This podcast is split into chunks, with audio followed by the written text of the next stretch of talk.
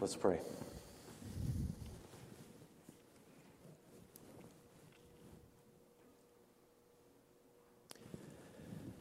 Thank you, Father in heaven, that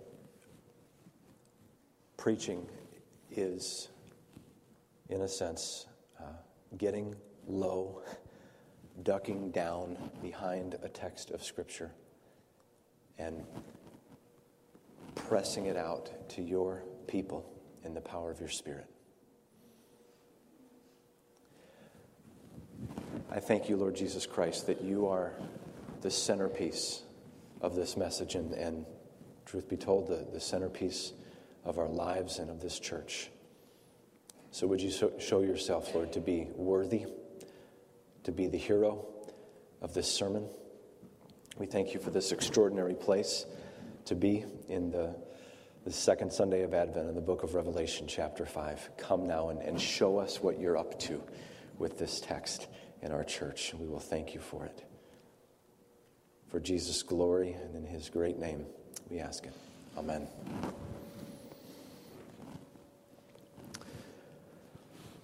Last week, we began our Advent season exploration of one of the great gospel tracts in all the Bible, Revelation chapter 4 and 5.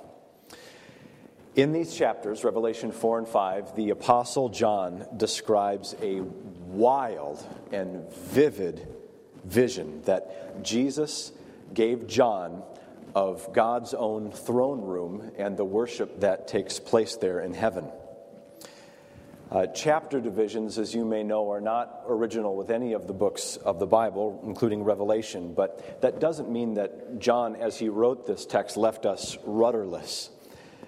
Um, as a matter of fact, even without chapter designations, we could easily chart our course through these two portions of Scripture, chapters 4 and 5, uh, when we see what John saw. Uh, four times in Revelation 4 and 5, John tells us that something caught his gaze. Notice in chapter 4, verse 1, we read, After this I looked. Revelation 5, verse 1 says, Then I saw. Likewise, chapter 5, verse 6 writes, he writes, I saw. And then finally in chapter 5, verse 11, he says, Then I looked. Now, you wouldn't know it from our English versions, but it's the same phrase in Greek each time. It's the exact same phrase. Sometimes it's translated saw, sometimes it's translated looked. The point is, is that John had four different scenes in front of him, and taken together, these four different scenes compose the basic drama of the message of the gospel. That's why we can think of Revelation 4 and 5 as a gospel tract, or maybe as a gospel drama that occurs in four acts successively. If you're going to understand the gospel, then you need to know at least this much four truths truths about God, truths about man, truths about Christ, and about our response to Him. Last week we launched out with a study of chapter 4. It was where we learned the truth about God, and it's there in your outline. But here's, here's the truth that God is worthy of our worship. But until we see him as he is, we will never savor him as he deserves. God is worthy of our worship, but until we see him, and that language is intentional, see him, because John saw him. Until we see him as John did, we'll never savor him, him as he deserves. So, this Advent season, may God do only what He can. May He open the eyes of our hearts to see what John saw. And what John captured for us in writing is this that first, that God is a holy king. Secondly, that God is an eternal king. And third, that God is a creator king. Those are the truths that we must know about God. The gospel is a message from God, it's a message that is, has its origin with God. I quoted from J.I. Packer at the beginning of the, the worship gathering from his book, Knowing God. He, he also says this in the same book The world becomes a strange, mad, painful place, and life in it a disappointing and unpleasant business for those who do not know about God. Disregard the study of God, and you sentence yourself to stumble and blunder through life, blindfolded, as it were, with no sense of direction, no understanding of what surrounds you. This way, you can waste your life and lose your soul. So, the gospel is a message that starts with God. Now, this week, we're going to take step two in that message. And step two is the truth about us, about human beings the truth about ourselves as creatures of this Creator God, the truth about ourselves as image bearers of this God, and, in full disclosure, the truth about ourselves as rebels against this God. So, this second Sunday of Advent, we're going to seek to bring into sharp focus what the Bible says about sin, the biblical doctrine of sin. And you might be thinking, that doesn't sound very Christmassy to me. And the only thing I can say in response is that it ought to. It ought to. Remove the biblical teaching on sin, and you hobble some of the most cherished Christmas carols of all time. We sang some of the lines earlier this morning. Uh, Charles Wesley wrote, Come, thou long expected Jesus, born to set thy people free from our fears and sins. Release us. Let us find our rest in thee. Isaac Watts said, No more let sin and sorrow grow, nor thorns infest the ground. He comes to make his blessings flow. Who knows the last phrase? Far as the curse is found. Far as the curse is found. Or uh, William Dix wrote, Why lies he there in such mean a state where ox and lamb are feeding? Good Christian fear for sinners here. The silent word is pleading. Or who could forget John Dwight's haunting lines? Long lay the world in sin and error pining, till he appeared and the soul felt its worth. So, according to the hymn writers and the Christmas carolers, the biblical doctrine of sin and a proper emphasis on it is what contributes to such a spectacular celebration on Christmas morning. It's the reason for the reason for the season. let's not forget that the angel Gabriel told Joseph in Matthew 121 that Mary will bear a son. She shall call his name Jesus because he will save his people from their sins. We dare not look away from the diagnosis of our condition this Advent. If we do, we run the risk of misunderstanding the reason for the season. So here's the big idea today uh, no one in all of creation is worthy to explain, much less execute, the full counsel of God, except Jesus Christ. No one in all of creation is worthy to explain, much less to execute the full counsel of God, except Jesus Christ.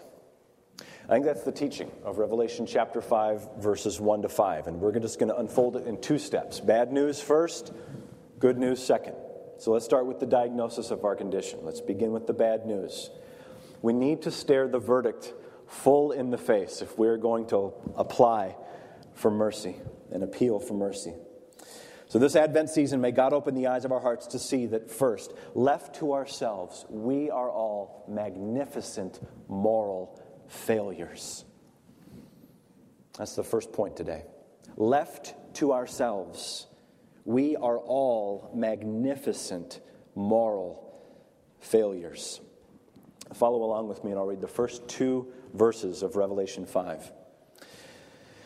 John says, Then I saw in the right hand of him who was seated on the throne a scroll written within and on the back, and it was sealed with seven seals. And I saw a strong angel proclaiming with a loud voice, Who is worthy to open the scroll and break its seals? Revelation 5:1 is the first time in this narrative where God, the one who is seated on the throne, where God is given a remotely human description. John speaks of the hand of God. You see it there in verse 1? And not just the hand, but the right hand of him who is seated on the throne.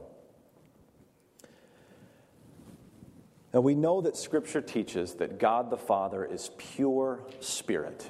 He doesn't actually have a, a form. He has no physical form, human or otherwise. So every physical description of God by the apostle here is his apostolic effort to tell us something about the character or the attributes of God. And in the first century, the right hand represented power and authority. So, once again, as last week, John is appealing to the utter sovereignty of God. And with God's almighty power, within his almighty power is a scroll. Trust you see it there, verses 1 and 2. A scroll that John says is written within and on the back and sealed with seven seals. Now, there's a fair amount of healthy discussion among scholars as to what this scroll actually is. Now, some of the mystery can be eliminated if we just simply follow the book of Revelation as it unfolds in chapters 6 and 7 and 8.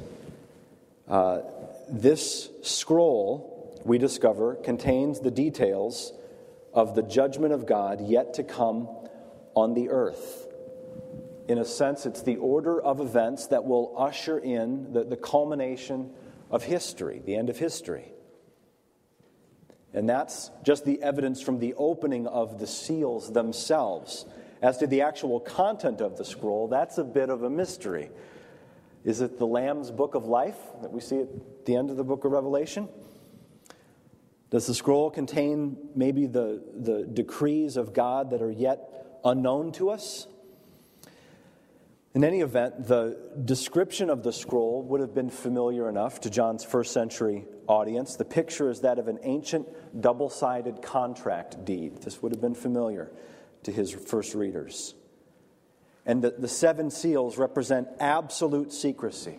So, the mind of God, the plans of God, the very counsels of God, the Almighty, are written down in this scroll and sealed with none to look on it. Now, something else uh, that very few, if any, of our English translations bring across uh, would be this in verse 1 that the scroll is in his right hand. You see that there, in his right hand. Except that the word that John uses in the original isn't in, but on his hand. You say, okay, in, on, what's the difference? It's subtle, but I think it's, it's significant. Uh, one scholar, Grant Osborne, put it this way The scroll is on rather than in the hand of God, thus picturing it lying on God's open palm. God is waiting for someone to take the scroll from him.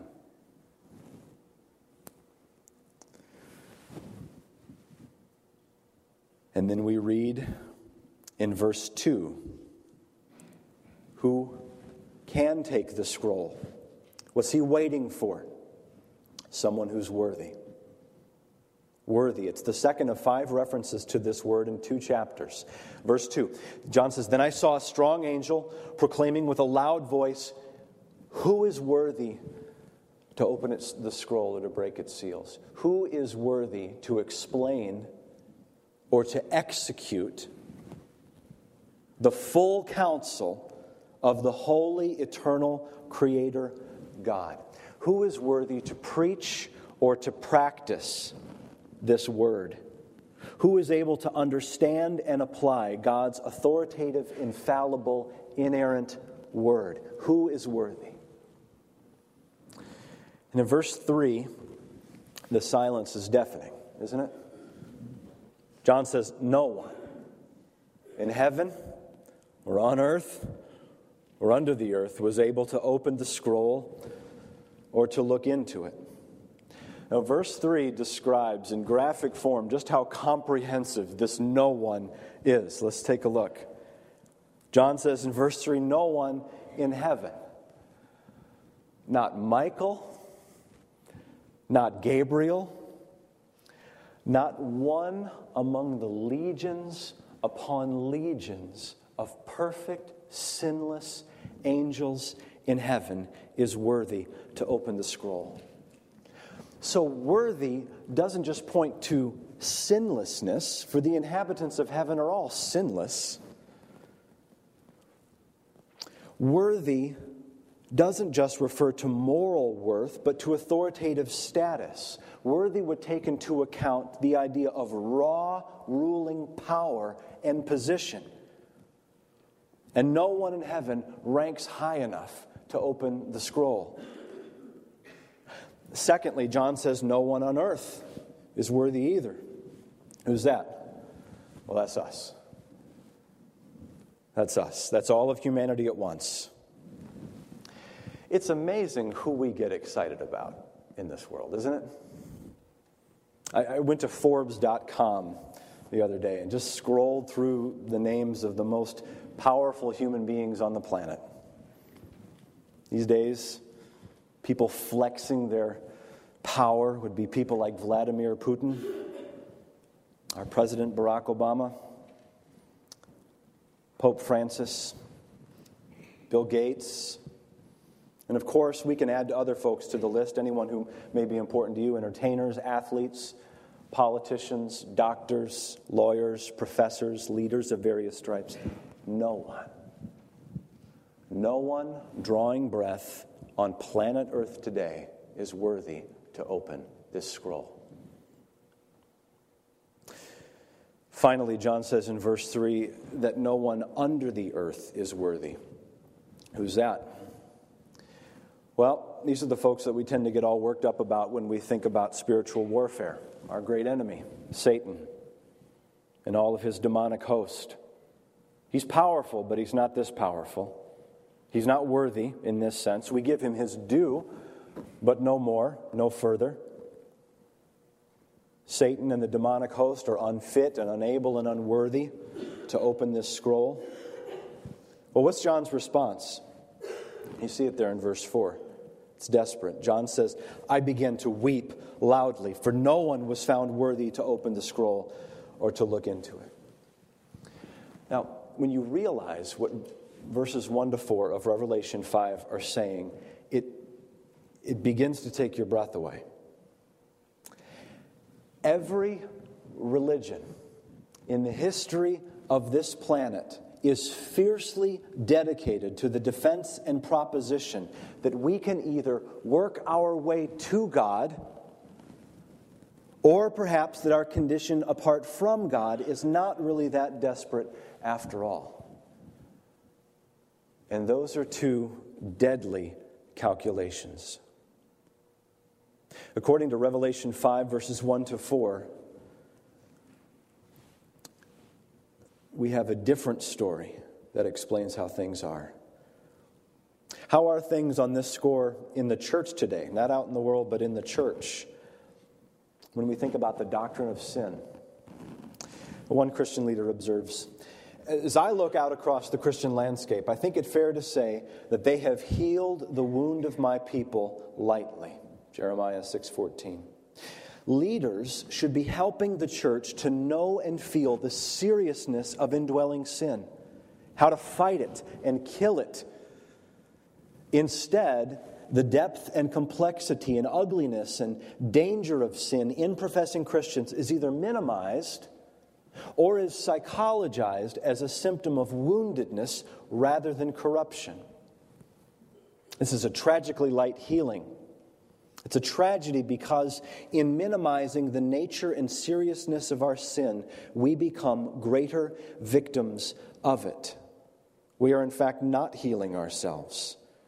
Those, this is the money quote, those who say they already feel bad enough without being told about the corruptions of indwelling sin misread the path to peace. I believe that with all my heart. We cannot say this often enough. Uh, the minute that we think we know our corruption well enough, we rob the gospel of its power. You've heard me quote John Owen before on this. Owen says, Grace will not seem high until the soul be laid very low. The issue in the Bible is not how high can you reach. The issue in the Bible is how low can you go. No one in, worth is, in all of creation is worthy to explain, much less to execute the full counsel of God. So, this Advent season, may God open the eyes of our hearts to see that left to ourselves, we are all magnificent moral failures. Now, that's the first step of the gospel. Can you get that low this morning?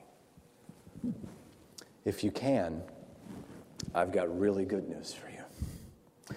Second point today Christ is a mighty, mighty conqueror.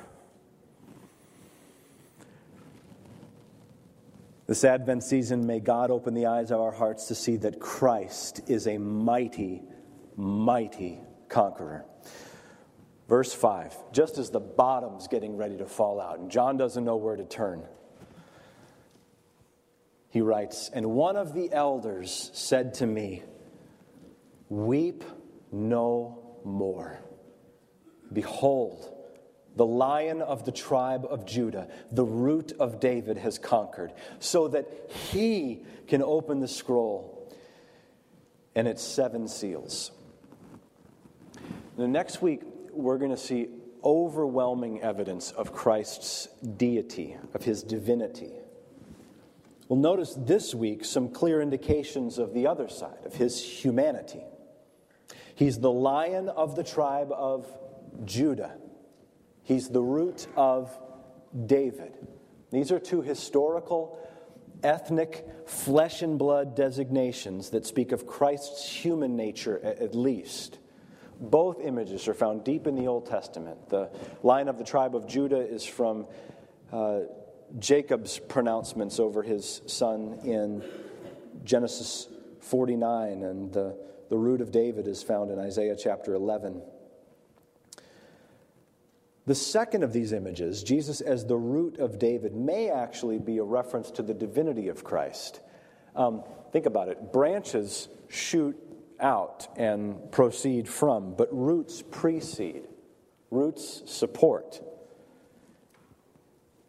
This may be a reference to Christ's divinity. Christ came after David. On the other hand, he is the one from whom David comes. He's the root of David. May be a reference to the deity of Christ. In any case, this much is certain there is a man, there is a human being who actually is worthy within the created order to both explain and to execute the full counsel of God. He's the lion of the tribe of Judah, the root of David, and this is none other than Jesus Christ. So let's, let's think about the image of a, of a lion for a moment. What does that conjure up? John is saying that Jesus is the king. He is a victorious, conquering warrior, victorious over death and Satan. He has power and strength and ability to break the back of sin in such a way that verse 5 says that he has conquered. He has conquered, so that he can open the scroll and its seven seals. Now let's put points 1 and 2 together, verses 1 and 5 together, and, and notice something. Jesus has conquered where every one of us has been defeated. Jesus has earned the very thing that we have lost. Jesus has succeeded where each of us has epically failed. Now, these, these bare facts alone by themselves are not the gospel. If we were to leave it here, we would be like a classroom full of students where Jesus is the only one with a passing grade. And not just a passing grade, but a hundred. How much do you like that guy? Gets that grade. Wish I had that grade. We have failed, he has conquered. That's not good news for us unless Jesus were willing to offer us his perfect record. Wouldn't that be good news? Jesus has conquered. And Romans 8:37 says that we are more than conquerors. We are more than conquerors through him who loved us. We read in Revelation 12 11 that they have conquered by the blood of the Lamb and by the word of their testimony. Not our worth, but His worth. And the scripture says it can be ours today. I don't know what you're looking for for this Christmas. I don't know what's on your list. But if you haven't received this, every other gift pales in comparison. By grace through faith in Jesus Christ, today you can be forgiven. You can be reconciled to a holy God. Nothing in your hand you bring him, simply to his cross you cling. Christ is a mighty conqueror. He has succeeded where, he, where we have failed. He's a mighty, mighty conqueror. Now, there's so much more we want to say, but to do so is going to step on the toes of Seth's text next week. So let me, let me wrap up at this point and say this that no one in all of creation is worthy to explain, much less to execute the full counsel of God. This flies in the face of every religious system in the planet except for the Christian faith, which turns away from its own salvation project and trusts Christ alone. So, this Advent season, may God open the eyes of each of our hearts to see that left to ourselves, we are magnificent moral failures. And secondly, that Christ is a mighty, mighty conqueror. Now, next week, as I mentioned, Seth is going to take us into the third scene of this four part vision as he unfolds the centerpiece of these chapters the Lamb standing as though slain. We'll pick it up then. This week, I encourage you as you meet with your community groups to explore the first half of the gospel.